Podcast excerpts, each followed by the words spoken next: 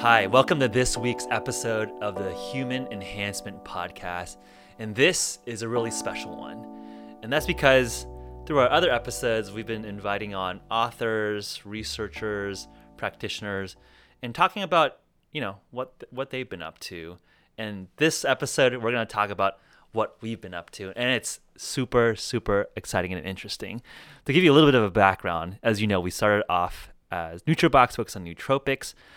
And, and and as I think longtime listeners can anticipate, we've t- been talking more and more, expanding our scope, really talking about uh, biohacking in general and ketosis and fasting. And that's because we've been working on this exclusive partnership with the University of Oxford for a long time now. And uh, excited to introduce to you Professor Kieran Clarke.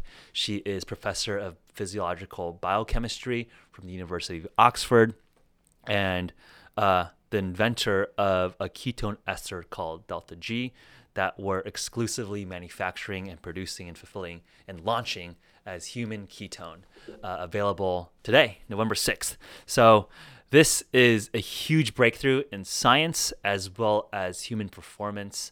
So I'm really excited to dive into the discussion and, and to discuss the the origin, the research, the history, and the potential use cases here. So Kieran, really excited to have you on the show today. Thank you for having me.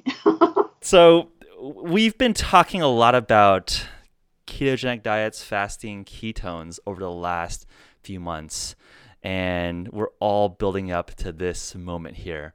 We're finally launching Human Ketone, uh, which is based on a decade plus of research from, from yourself and your research group. Uh, and it's based around a ketone ester that you've dubbed Delta G. Um, mm-hmm. So, you know, there's a lot to, a lot to cover here and why we think this is a huge paradigm shifting invention and technology.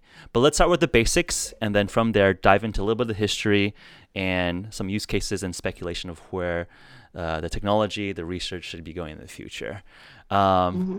So what is all the hoopla with ketone ester, exogenous ketones? Because I know that if for folks that have been following this space, this has been sort of rumored as a holy grail technology for the last uh, several years. Uh, can you can you summarize the, the excitement uh, for us here? Right. So the, the ketone ester is a way of of um, taking or consuming uh, ketones without having to consume salt. Mm-hmm. So so you don't have to have any salt with it at all, and, which is a good thing because you can you can drink and raise your ketone levels as high as you really want. Right. With and with a ketone ester, um, oil, and in particular a beta-hydroxybutyrate ketone ester. Yeah, and I think that's an important point because, you know, a large part of, you know, our community are interested in ketogenic diets or fasting, and of course, uh, you know, we think that one of the main drivers of the benefits of those protocols is the elevation of ketone levels. But the downside mm-hmm. is that it is very hard to elevate uh, and, and sustain very high levels of ketones. I mean, you have to be fasting for multiple days or eating very, very strict diet, you know, upwards of eighty percent, ninety percent of, of your calories from fat, which is, fat. is quite hard to maintain and perhaps not healthy from a cardiovascular perspective. I think there's some open research and debate around dietary fat consumption and, and, and blood lipid levels. We could talk a little bit about that. So um, the ketone ester, I, I think you mentioned, you basically, and, and, and, and through the product that we're launching on November sixth, um, we can essentially manipulate ketone levels arbitrarily. Uh, we can dial it yes. up and down. Yes. So yes. that sounds you know, very, you know, game changing. So, so how did this even come to existence? Um, give, give a, give us a background and a history of your research and how you entered the space of ketone metabolism. And then from there, uh, where did the ketone ester, uh, you know, pop up? Oh, okay. Yeah. So, well, um, when I moved to Oxford in nineteen ninety-one, uh, Doctor Richard Veech came and asked me to do some experiments on, um, an M R M machine, a magnetic resonance okay. machine. So this is like a this is and, like a precursor to the modern M R I. This is a precursor. And what he wanted me to do was to perfuse hearts in a magnet using um, a ketone. And when we did that, we showed that it made the hearts much more efficient and could replace insulin. So the ketone could replace the insulin. Hmm. And, you know, fast forward ten years and two thousand three, and uh, DARPA um, wanted a way to send their soldiers into a battlefield with a really efficient food. And we said, all right, if you give us ten million dollars, we'll do it for you. And so we invented the ketone ester. I mean, it, it sounds very simple, but we didn't know what we were going to invent. We had to actually search around for it. But we knew we weren't going to use a salt. Mm-hmm. So we wanted to avoid a salt, and we wanted to avoid acetoacetate as well. Mm-hmm. So we wanted to use um, beta-hydroxybutyrate somehow. And so that's what we did. And so now all of our ketone ester is virtually um, hydroxybutyrate, beta-hydroxybutyrate. Yeah, I think that's absolutely, I think I think that's a very critical point. So this is a primer for folks that are are a little bit, need to get up to speed on the basics of ketosis. There's three main ketone bodies that uh, the human body produces: beta-hydroxybutyrate, acetoacetate, and more or less a waste product called acetone. Um, and the two substrates that are used by the body are beta-hydroxybutyrate and acetoacetate. So can you talk about the differences between the three ketone bodies uh, and a little bit more detail around how it affects the Krebs cycle, how it affects mitochondrial efficiency? Okay. So, well, this is the reason why we wanted to use beta-hydroxybutyrate was because it's taken up immediately into the mitochondria. And then it's um, made into acetoacetate using beta-hydroxybutyrate dehydrogenase. Mm-hmm. And so, and that produces N A D H, which is exactly what you want, because you want to produce that to go into complex one. And it, it feeds straight away into complex one. So you don't have any trouble with transport into the mitochondria. And then you make acetoacetate. That feeds into the Krebs cycle. However, if you feed acetoacetate, then it goes backwards and you oxidize the mitochondria, which is exactly what you don't want to do.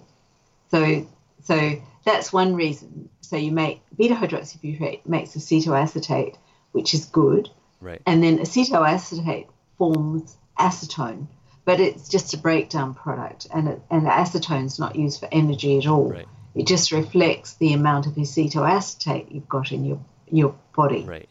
And, and because our um, beta-hydroxybutyrate doesn't, you, have you, when you smell, you can smell acetone um, on a diabetic breath, yeah. and it's or, or, not very or, nice. Or people that eat keto, it's, you know, people call it the keto yeah, breath. Or a ketone, yeah, like, oh, yeah, your, your breath. breath is a little bit yeah. fruity or a little bit funky smelling. That's because, yeah. well, uh, well that, the acetone. Yeah, and that, that yeah. means they're doing it right. Because I think a lot of people that I come across in the community talk about eating a ketogenic diet, but, you know, it's, they're not, if you measure their blood it's ketone levels, really. They're not really there. I mean, it's so it's so easy to eat accidentally too many carbs.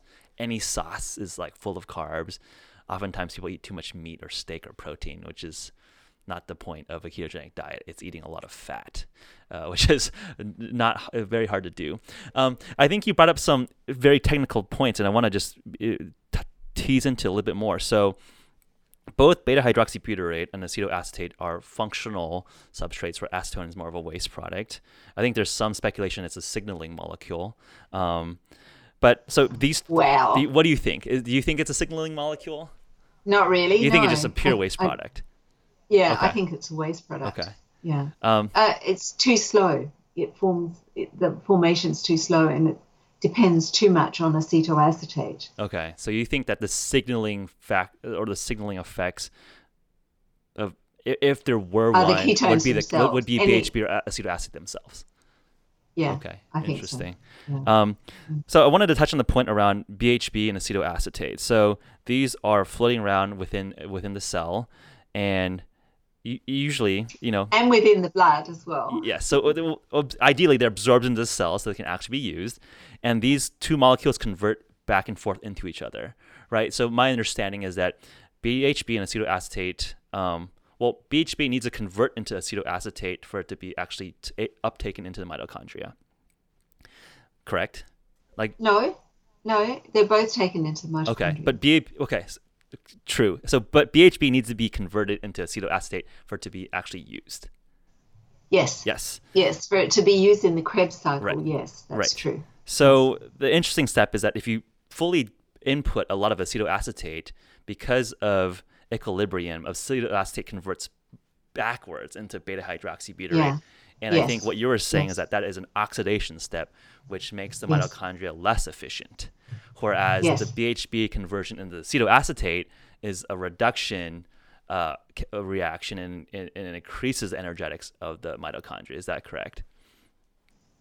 That's correct. Okay. So when you make N A D H, uh, N A D H is what Krebs cycle makes. Right. So it so the Krebs cycle is also making N A D H. Right. But but so is um, the beta-hydroxybutyrate dehydrogenase making N A D H right. as well. Right. And that's exactly what you want in the mitochondria. Yeah. Okay. So we talked quite deeply on the biochemistry there, but you know, what can the you know the the the the, the listener out there, you know, apply this to? So I know some of the most compelling publicly released data is around athletic performance. Uh, the, the the trials that you ran and, and published in Cell Metabolism last summer. Can you talk about uh, that research and some of the uh, the key results from from that paper? Yes. Oh well, really, that was um, a time trial on a bicycle. Okay. Um, and and the only reason that we published it in that paper was because one of the reviewers asked us for it, and and um, we ha- actually haven't published all of the performance data at all. So I've talked about it in lectures, but we haven't published it yet. Okay. So so we have done rowing studies, and we've done other time trials as well. So and and so we know how how the ketone works and the best way to make it work yeah. as well. So what are the what are the, the key points there? So you know I can summarize. You know we're enhancing aerobic performance at least two percent, um, and also enhancing recovery rates in terms of uh, uh, glycogen. glycogen repletion and protein resynthesis. Can you dive into some of the numbers and, and technicals there? So. Um, Well, as you say, well, let's say you you do a thirty-minute row, then then you can make up fifty-five meters in a thirty-minute row, which is a lot, yeah. which is um, the difference between a gold and silver medal, for example. Yeah. So I mean, that's um, that's like that's a quite a few boat lengths. That's that's like gold and like not even being like fifteenth place, fifty-five meters, right? Right, right. right. So so anyway, it makes a big difference. Um, But it, it really only works if you have glucose with it. So you need to have, um, you know, a standard glucose drink, whatever you have normally. And and that's because of uh, anaplerosis. So you need to be able to to feed in the Krebs cycle from um, carbohydrate right. metabolism. Right. And I think that's a that's a great subtle point to bring up, where ketones are a fuel substrate for the cells. Glucose, I mean, I think there's some demonization happening with sugars these days, and I think first for, for and but but you know for some I, I think from reasonable uh, position, because insulin resistance, pre-diabetes is one of the biggest killers and biggest issues in our society today. So I think there's some some valid concern around having too much refined carbohydrate, we'll put it that way, but you need glucose for certain. And too much fat as well. Right. Too much fat and too much carbohydrate. Oh, I, it's just I, I, too much food. Yeah, I want to talk about that, because I think you have a very interesting perspective on the ketogenic diet and how perhaps the innovation, the availability of ketone esters might be able to replace or uh, deprecate some of the practices happening today. But before getting into that, I want to just close the point here on the performance perspective. Um, if you have a lot of glucose, you're You, that's okay, but I, I guess in, in normal physiology, you either have high ketones and high fat metabolism and low glucose, or kind of inverted. You have very low ketones, high availability of carbs, and there's different performance profiles for each kind of metabolic state. But I think the innovation with the ketone ester is that you can have a novel state where you can have high ketones and high glucose, and or high availability well, of glucose. Not really. Not okay. Really. Can you can you explain so, the subtleties? No, no. I, well, for for anaerobic exercise, for for sprints, let's say, you don't want the ketone. You don't want any ketone, right. and you don't want fat. Right. So so you just want carbs. Sure. Yeah. And and that's what it, and glycogen, that's what you need for, for sprinting. So anything under, let's say, uh, a performance under less than twenty minutes, you're not going to see any effect of the ketone at all. And you really just want to stick to your carbs because, because I, I mean, it's partly oxidized molecule, and so you don't need as much oxygen right. to, to break it down. However, if you're doing um, aer- aerobic exercise, and let's say you're running a, an ultra marathon, then you really want fat, and you want to be able to mobilize fat. So, and that's what these people going on a fat diet before um, an ultra marathon do. They be, they make their bodies um, increase all the enzymes of fat metabolism. Right. And so, so they so they really do mobilize fat, and that's what they're using. But they can't sprint. Right. So you know, so that they'll run out of glycogen if they try to sprint. sprint too much. Okay, and then how does ketone esters play? So ketone ester, I, I think what I was, the point I was trying to make was that ketone esters uh, essentially preserve and help maintain your glycogen reserves as you're doing these longer yes. aerobic yes. distances. So essentially you yes. have a little bit of a double of a fuel band versus just having a limited amount of glucose and and and, lo- and so you just have like a more available fuel in your in your energy mix. Yes, exactly. So so the ketone is is really like um, it, it's like um, a fat diet but in a bottle, you know, so that so that you can have that and have carbs, and so you don't lose your glycogen, but but you do um, increase your fat metabolism. So so the ketone helps to your fat metabolism as well. Yeah. And I think that that's a good transition into like ketogenic diets and what you think uh, of all the diet protocols that are sort of, you know, in and out of vogue. So again, I think a lot of the interest around the ketogenic diet is around elevating ketone levels, and, and people obviously see a lot of interesting results with, you know, quickly dropping uh, a significant amount of weight. Um, But what are the downsides there, in your opinion? And what do you think the ketone ester, uh, you know, human ketone, is going to be able to do to, uh, you know, how does that play? Mm, mm, you know, mm. What does that this new lever allow, allow people to do now? Okay, all right. So, so when you go on a, a real ketogenic diet, I don't mean a healthy diet.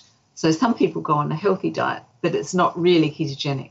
So on, when you go on a ketogenic diet, Um, that's high fat, and what it does, it turns on your fat metabolism for sure, and but it down regulates your glucose metabolism, and you really need glucose when you haven't got oxygen, so that's that's what you need, and it down regulates that. So if, if you have a heart attack, or if you want to sprint, or you know if you have a stroke or a traumatic injury, you can't use the glucose that you need.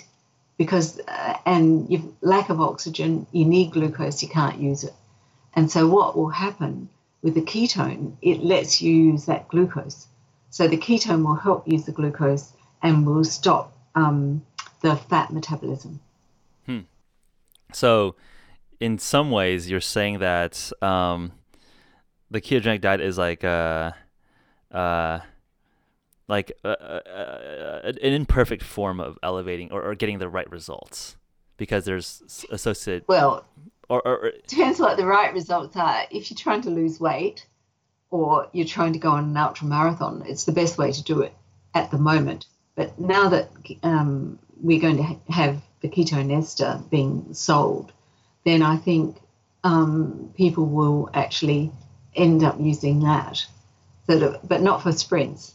Only for marathons. But perhaps for, you use you know? ketone ester or human ketone as a recovery drink after a sprint, because I think there's so. Oh sure. Yeah, and I think yeah. can we? Yeah. So I think there, there's interesting data around the glycogen uh, synthesis and, and, and protein resynthesis. Can you talk a little bit about the uh, the recovery side of the ketone ester? Oh yes. So so after exercise, if if you have a ketone drink plus a carb drink, you have to have the carbs as well. Um, if you have the ketone drink and, and the carb drink, you will replenish your glycogen levels much faster. Uh, and also what will happen with the ketone, it, it replenishes the, the um, protein as well.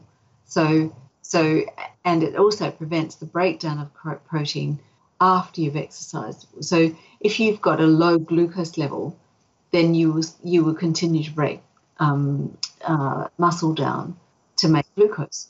So if you've performed and broken muscle down um, because you needed the glucose, then um, the ketone will actually replenish it a lot better. So, you know, I, I think that for ultramarathon runners, then it will help with the protein breakdown. It will stop the protein breakdown, and it will provide energy as well. Yeah, I mean, I think we've talked about this multiple times. I think really, I think the way I've been starting to think about ketones is that we should think about them as a fourth macronutrient or a fourth food group, right? We know yes, about we fats, carbs, proteins, um, and in terms of metabolism, proteins really devolve into into sugar, into glucose. So it's really fat and, and carbohydrate, and then fats convert into ketones. But we've never been able to directly access ketones. So it's always having to be studied. Not by themselves. Exactly. It's yeah, always that's it right. always Not has must be studied mm. via fat. And now with ketones directly through through the, through the ketone ester, we can finally unpack that, and then two actually di- directly access uh, a, a fuel substrate that has very interesting performance profile. So, um, uh, I mean, so I, I think that opens up an interesting, you know, plethora of research. I know that, you know, we've t- a bunch of other research collaborators have come to you and a lot of ideas around which indications or which use cases should we be excited about. Um, if you just look at the general literature on ketosis in general, a lot of exciting results around metabolic syndromes, uh, uh, cognitive issues, uh, to, you know, other increased performance in, in other aspects, maybe space travel. Can we use ketone esters not only for special operators, you know, in the battlefield today, but also perhaps fueling uh, the the mission to to Mars? Um, what we can talk and dive into each of those, um, but you know, what personally excites you the most in terms of future direction? Because I know that, well, it's taken, you know, a decade plus of research going from the initial DARPA grant to now, where it's finally being run at the, you know, the the, the massive scale to, to bring this commercially to, to availability. Um, so what, you know, are you looking for, like, most excited about sort of in the, in the next chapter uh, uh, of this venture? Well, as you know, um, exercise was just a way of showing that it worked, to, that it provided energy. And uh, sort of being a scientist, we not all that interested in, well, I'm not all that interested in exercise, but um, but it really will help with various diseases. And a lot of the diseases that we have are caused by just having too much food. So, so you know, until fifty or so years ago, people were half starving. You know, people were hungry, people went hungry, and nobody was really very fat. Sort of when I was a child, I didn't know anybody who was fat. I just didn't know anybody. Yeah. And that's because, they, you know, you got just enough to eat, and it was probably a highly well-balanced diet. But, you know, you just didn't have excess food. And so now we're suffering from Alzheimer's and Parkinson's and obesity and di- type two diabetes and all these things that are caused just by too much food. Yeah. And, and never, ever being ketotic, so never producing the ketones that protect. And so now we get cancers that we never got before. So, you know, for example, pancreatic cancer never was seen. Liver cancer wasn't seen. And now we have all of these diseases that that suddenly appear. Yeah. And people say, oh, it's because we're living longer. But this is not true. They, you know, they, they're just caused, you know, loss of limbs To, due to diabetes is caused by just eating too much well, and not exercising. Yeah. yeah, I guess life expectancy so, has, you know, it has tapered off. I mean, it, it is longer, but the average is probably different from like the median in terms of if you are a healthy person in uh, today versus a healthy person in the fifties, you know, life expectancy would probably be fairly c- comparable. It was, it's because of like, I guess, accidents or other things that one might see. Um, a difference. Yeah, Well, but I, I, I, you know, so I, I can I, see an argument. You, you just look at the life expectancy charts. There is, it has been like an increase over the years. Oh, yes, there's been certainly been an increase. I mean, and a lot of that is due to antibiotics. Okay. Okay. Yeah. So, disease, so basically fighting off disease. Since the war. Yeah. yeah. So since the war, you know, having antibiotics and um, um, antivirals and those sorts of things really have helped. And also just simple hygiene. So, you know, sort of having running water and, and loos that are inside instead of outside. Yeah, it, I, it's I, really helpful. Yeah, no, I think this, if if we can really prove this out as, you know, as, as we hope, as we as we dearly hope, um, I, I think I've seen people write about this this technology as something that could be as impactful as penicillin, which is, which would be, you know, obviously a yeah. huge um, yes. honor if we were able to make that kind of impact. Um, but I don't think it's necessarily overly crazy, because if you look at, uh, I know there's companies already like starting to demonstrate that, or, or, or groups of people are starting to demonstrate ketosis in general as a, as a helpful tool. So you might've heard of Verda Health, which is a Silicon Valley based company that helps coach people through ketogenic diets in the hopes of reversing type two diabetes. And of course, with a ketogenic diet, you're looking to reduce, uh, Uh, the carbohydrate intake and elevate ketone levels.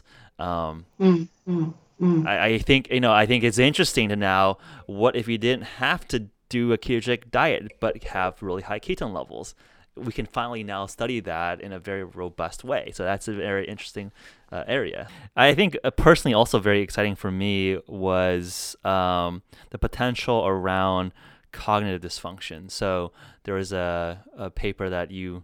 Uh, you co-authored uh, with uh, New- Mary Newport around uh, the use of ketone ester for for Alzheimer's, or at least a case study of an N mm-hmm. equals one. Just one. One. Yeah. So again, um, you know, very speculative, very early, but, um, you know, why do you think it worked in that case? Like, what, what do you think was the core phenomenon driving uh, the, the the the improvement in Alzheimer's symptoms using a ketone? Um, well, Alzheimer's has been called type three diabetes. So if you look at an Alzheimer's brain, it can't take up glucose. So, and it doesn't take up glucose, but it does take up ketones. And so it can use ketones for energy. And that's why it worked. But, um, you know, we really do have to do a proper study. But Alzheimer's studies are really, really difficult to do. Yeah. And and so I think my understanding that's is, low on my list. I think also I think it's also that I think there's so many etiologies for Alzheimer's. It sounds like they they might all be uh, well, well, well just mm. well I, I I would say that some of the recent thinking is that Alzheimer's is really a cluster of symptoms. But what is the root cause? Maybe there's different root causes. Maybe some are insulin resistant based, and some are, you know, through a different pathway. So I, yeah, yeah, I think it's it, yeah, it is it, yeah. it is a subtle art to figure out, you know, which types of cognitive dysfunctions we could potentially be helpful for. Oh, exactly. Um, you know, we don't know whether it will help vascular dementia, you right. know, where people have little strokes right. all the time, right. and that's usually caused by hypertension, high blood pressure. Right. But um, but certainly, um, when you look at people who are um, diabetic, type two diabetics, or even just obesity, they're three times more likely to have Alzheimer's disease. Yeah. So that, you know, so there has to be some sort of cause there. Right. You know, yeah. So I, I think that it is related, that they are related. Yeah. Yeah. I mean, mm-hmm. and again, it's like, again, these are a lot of these are correlations, but you look at like Alzheimer's, obesity, diabetes. I mean, these are the same kind of curves. Right, the same exactly. exponential growth curve. So exactly. you know, again, yeah. correlation is not causation, but um, there's likely to be some environmental variable that is was introduced, or some lifestyle change introduced in the last fifty or so years when this really started taking off. That, you know, it's uh, humans have not changed in the last fifty yeah. years. You know, like we, you know, genetically are going to be no, very similar no. to, you know, the, yeah. the folks that walk around when Jesus was around, or, you know, folks that are around when, you know, Genghis Khan were around. I mean, again, the same species, uh, and uh, they didn't have these kind of problems. So it's interesting to start unpacking this, I think, in, in this, with this tool, with this lens.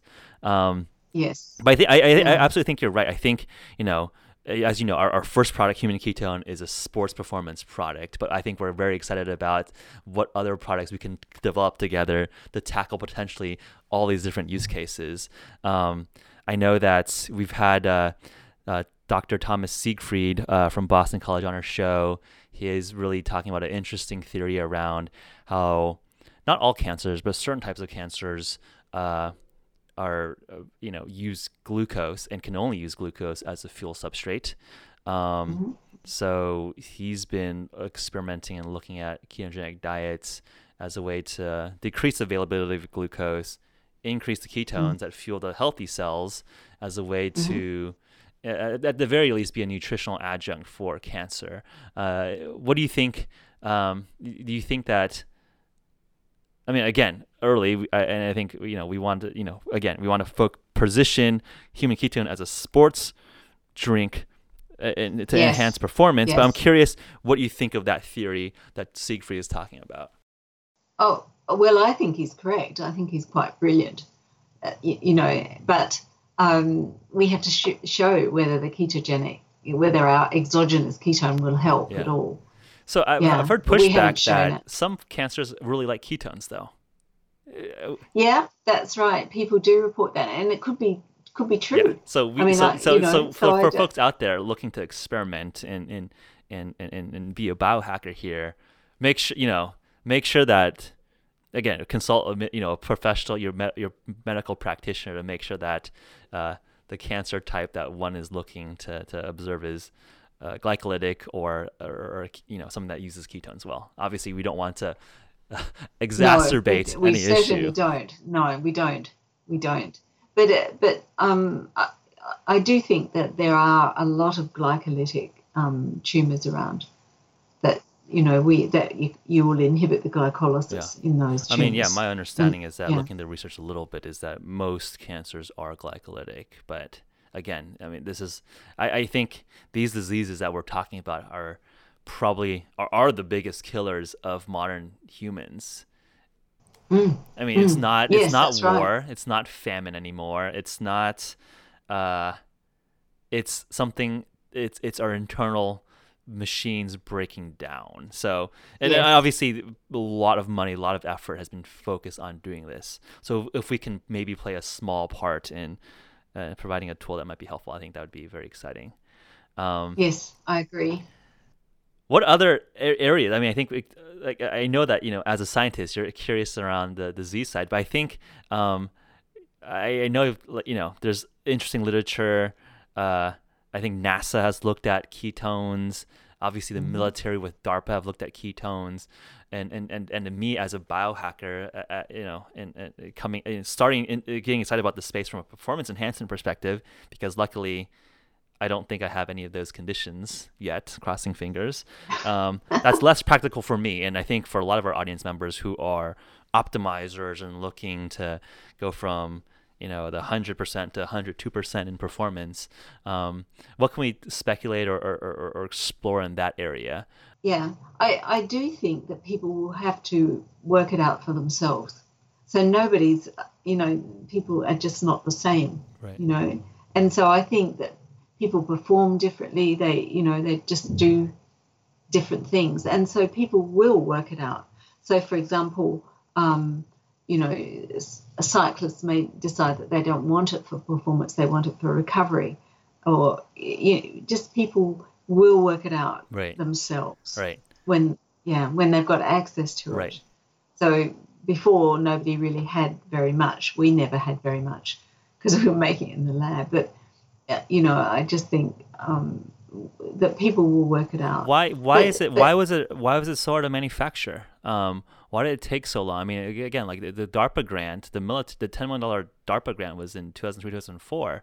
Um, I, I, I can imagine people asking, that's a, a good chunk of money, and it's thirteen, fourteen years later. I mean, Why was it so hard? Only got us, that only got us through the safety studies. I mean, when you think of it, it was something that was brand new. It was a new molecule. Right. And so you have to go through all the safety studies and, you know, go and see the F D A, you know, every couple of weeks to sort of work out what you had to do next.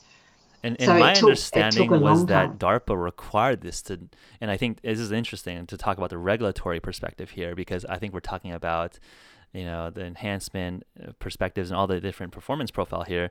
But this is a food. This is a food product. This is not a pharmaceutical. This is yeah. not a supplement.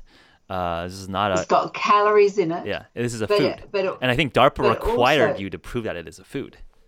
Yes, they did. Yeah. They did indeed. And and we had to get... Um, we had to grass it before we were allowed to go into humans at all. Right. So we had it grassed then, and then we had to regrass it for athletes. So so we regrassed it for athletes. But it, but also um, it was terribly expensive to make. So because of the um, it's the chiral compound, right? Which yeah. So we, we don't use the racemate. So other things on the market, such as salts, use racemate. Right. And really, um, you know, so they, they use the, the D L form. But the, the D form is what, what the human body makes and uses. And, and, uh, and the L form is only in really, really small quantities, and you don't see it ever in the blood. Right. And it's not used for energy. Right. And so we just didn't want to risk that, because, we, you know, we're old and we...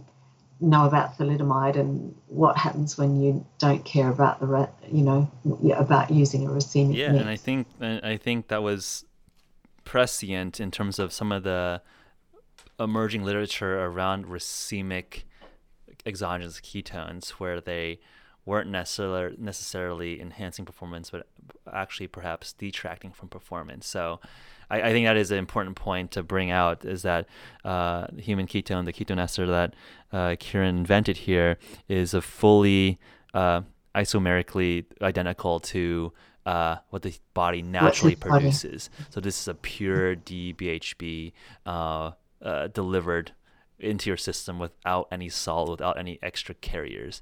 Can you describe the chemistry? Like how how is it so pure? How does it all convert into the body? And and what is the compound? Like we talk about the ketone ester, but what does it look like? Like I, what does it look like? It looks like beta-hydroxybutyrate, which is that one, the ketone we're wanting, yeah.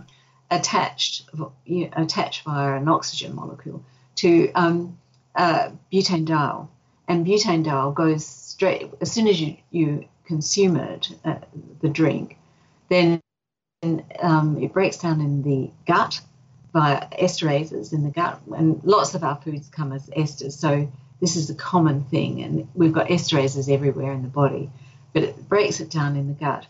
The beta-hydroxybutyrate goes straight into muscle cells, for example, or all cells, no doubt, and the butanediol goes to the liver and is immediately made into beta-hydroxybutyrate. So the whole of the molecule is the one D beta-hydroxybutyrate in effect. So, and that's what you want. So you don't want any any waste of anything. You want to use the whole molecule. Yeah. And I think that's why it, it's, it elevates ketone levels so efficiently. Um, I think, um, as you know, Brianna did a lot of the pharmacokinetics on all types of exogenous ketones, and I think... And I think that was also yeah accepted for publication recently to, uh, in Frontier in Physiology, uh, showing that uh, it is just a far superior delivery of ketones than anything else that exists, like salts, et cetera. Yes. Yeah. Yeah. Yeah. That's right. Yeah. I, I think that when you get up to the high levels of salt, then people start to really feel ill. Um, yeah, yeah. Yeah. What, and, yeah. What do you think yeah. of, you know, all the existing methods? I mean, people talk about M C T oils, or, you know, eating butter in, in their coffee um, as as a way to like increase their fat consumption. Uh, do you think there's any sense of that? Do you think that that's going to be just deprecated as uh, an intermediate step in terms of just getting to direct, you know, ketones with the, with the ketone ester? Yeah, I I think the butter is just nuts. I mean, I love butter, but I don't eat tons of it, uh, you know, and uh, I just think it's crazy eating saturated things. And, of course, the M C Ts, um, they don't raise your cholesterol or anything, but it's limited by the amount you can eat depending on how solid your gut is, really. So, you know, if you really are desperate to raise your ketone levels, then, you know, you have to use the M C Ts, but it doesn't raise them very high, so you know it's less than one millimolar, And so, you know, but but of course, people should do what they find best. And if they want to eat a ton of butter, so be it. You know, a eat a ton country, of butter. Right? It's a free world. Yeah, it's a free country. But I, you know, the the biohacker in myself is, you can do whatever you want, but but you should measure it, right? I think if people are just yes. throwing a bunch of inputs into yeah. your system, you know, that's all fine and well. But uh, I think, um, you know, what really helped me learn and dive deep into the space was just measuring how these inputs affected you, right? Like you should measure L D L C, you should measure triglycerides.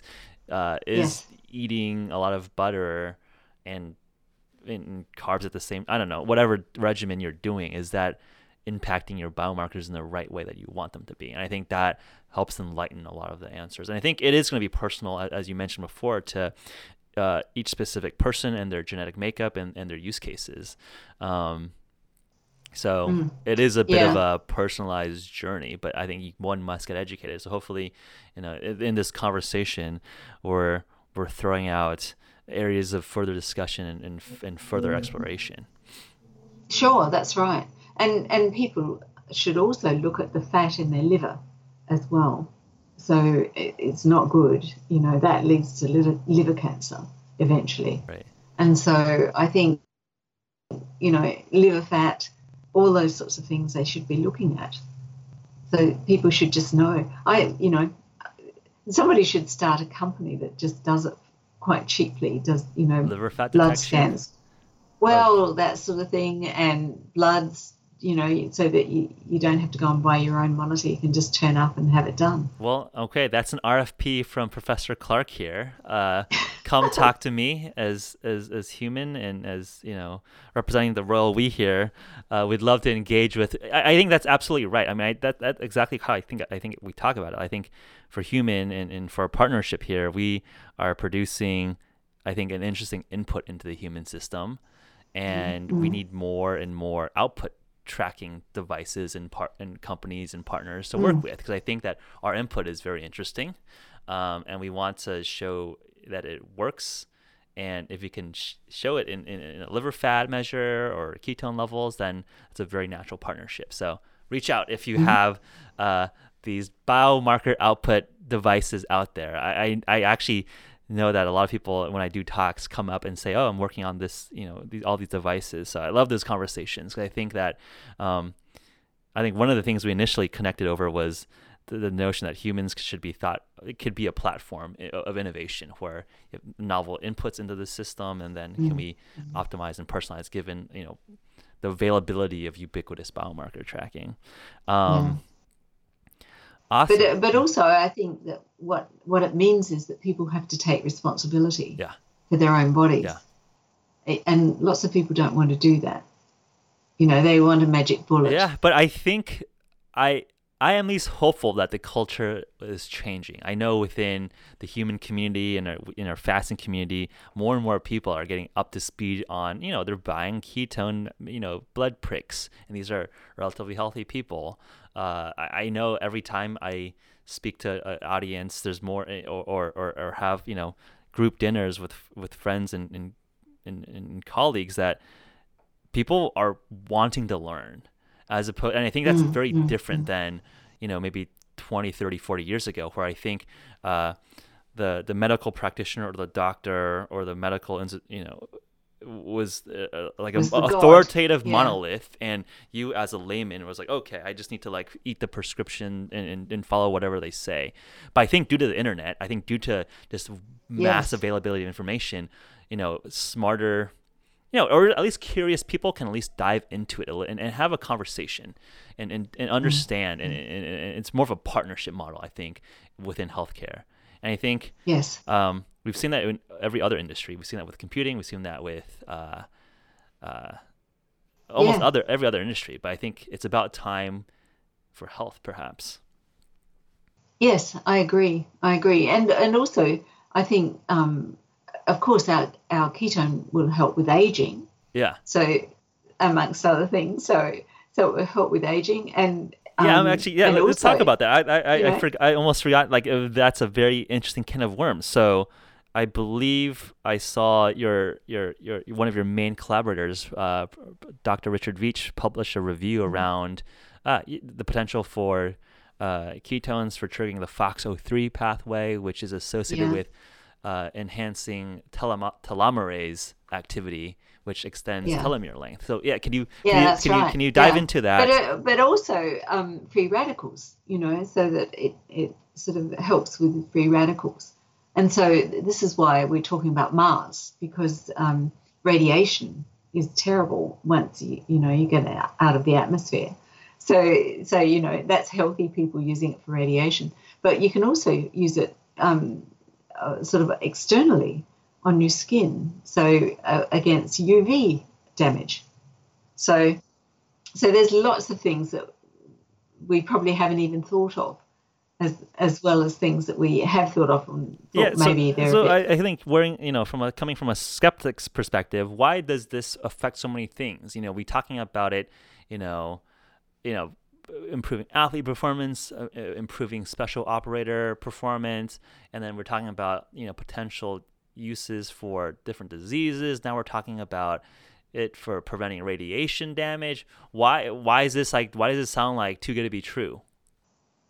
Um, I think because it's something that we've always had to survive. It's a survival thing, and and there's no human being that hasn't that can't produce ketones. I mean, you, you just don't live if you can't produce ketones. You absolutely need them to survive, and you need them to survive starvation or just even just not eating for you know for ten hours or something. If you didn't have ketones, you're a goner, and so.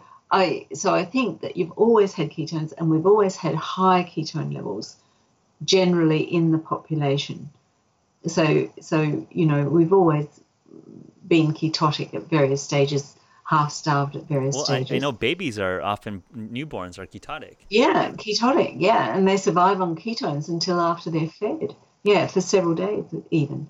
And so, and also pregnant women get be, become quite ketotic as well.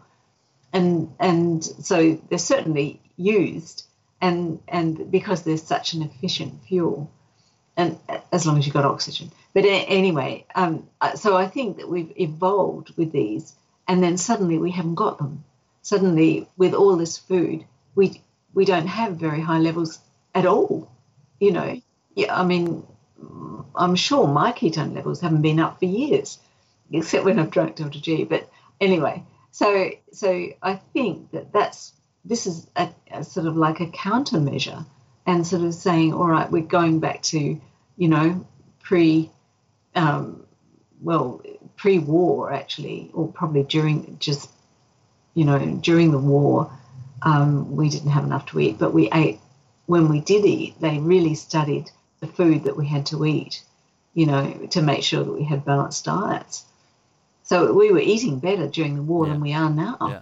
Yeah. yeah. I'm curious. You so, talked about free radicals. So um, if we can dive a little bit into biochemistry there, how does it uh, reduce free radical damage? Is this because of the uh, increase in the redox span in, in the mitochondria? Yeah. Or, or what are the mechanisms well, that you... That it's, you... To do, it's to do with redox. Yeah, it's to do with the N A D N A D H ratio. and and pro- production of that, and, and also in the cytosol as well. So so it's it's through the N A D N A D P system that that you um, contain free radicals. Yeah.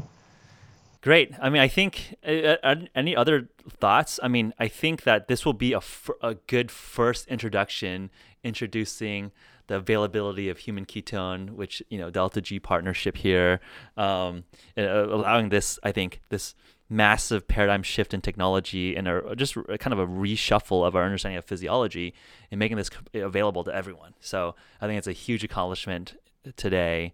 Um, and I know that we've probably opened a ton of questions and tons of different rabbit holes that listeners out there and, and interested folks out there are going to want to follow up on. So I'm sure, you know, Zoe, our producer, is going to be fielding some questions, and we'll have you back on and, and perhaps address some of those concerns, and also uh, perhaps theorycraft some more. Because I think that's where I, I you know, I, I, for me as a as an entrepreneur, as an innovator, I like kind of teasing the future. Can we create the future in a way that's hopefully better for humanity mm-hmm. rather than a dystopic future.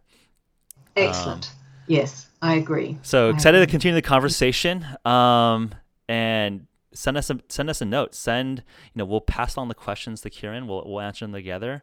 And as always, uh, follow us on YouTube, SoundCloud, iTunes, and Google Play. Until next time, we'll see you then. Thanks so much. Thanks so much, Kieran. Bye-bye.